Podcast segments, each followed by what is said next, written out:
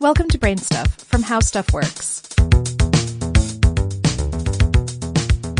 Well, hello there, Brain Stuff. I'm Christian Sager, and I've got a question for you. Do I look powerful? Well, I, I know you can't see me right now, but I, I feel powerful. Some people even think that what you wear can produce this kind of confidence, and who doesn't want to feel good about themselves? So, what is this power dressing, and does it actually work?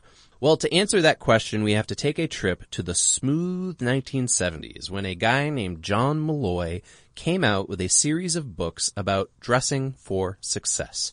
He prescribed a uniform of sorts for both men and women that would help them achieve greatness in business professions. For men, Molloy recommended conservative business attire that was high quality and fit well. Essentially, a business suit in a dark hue with a modest white shirt and a tie. Think Don Draper. For women, he adapted this uniform to include a skirted suit and a soft blouse with floppy or bowed neck pieces. Think Margaret Thatcher. In order to achieve the kind of authority of the Iron Lady, Molloy recommended women do two things don't look like a secretary and don't look too sexy. You couldn't wear waistcoats or contoured jackets because they drew attention to the bust. Scarves were popular because they drew attention to the face and away from the breasts. And floral prints and feminine colors like salmon pink were out. But you didn't want to look too masculine either, hence the skirts instead of trousers. This was the birth of power dressing. And by the 1980s, it became the way enterprising women learned to manage or limit the potential sexuality of their bodies and leave all that gross girl stuff like cooties at home.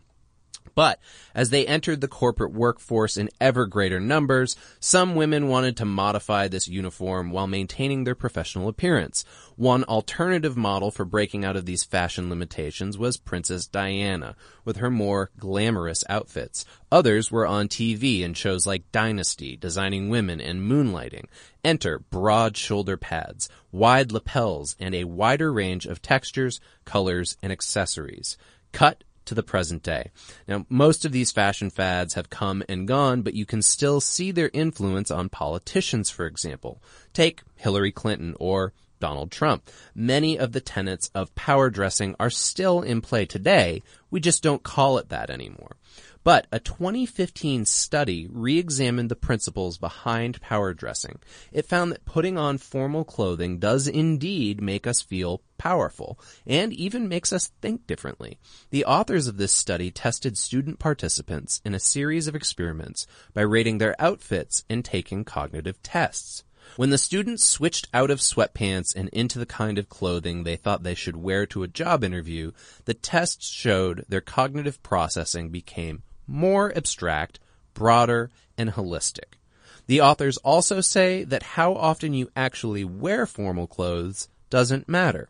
Regardless of when you wear it, these uniforms have become a symbol of power.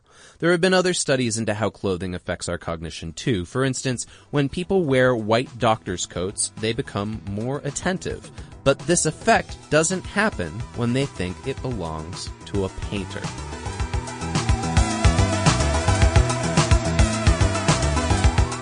Check out the Brainstuff channel on YouTube, and for more on this and thousands of other topics, visit howstuffworks.com.